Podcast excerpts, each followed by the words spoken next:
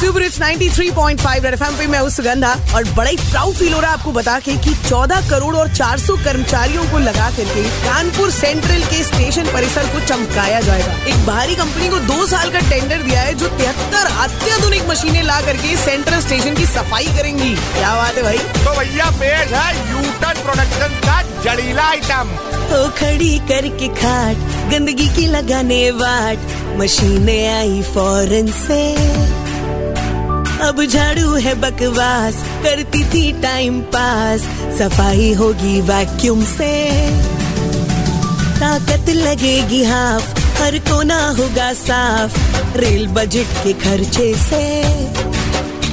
पटरिया underpass foot over bridge के साथ। सेल्फी लेना चौड़े से। चल जाए ये सिस्टम।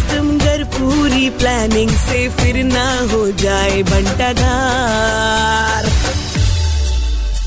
सेंट्रल हमारा, चमकेगा सारा, बदलेगा नज़ारा, मिलके घिसेंगे सारी रात रे हाँ।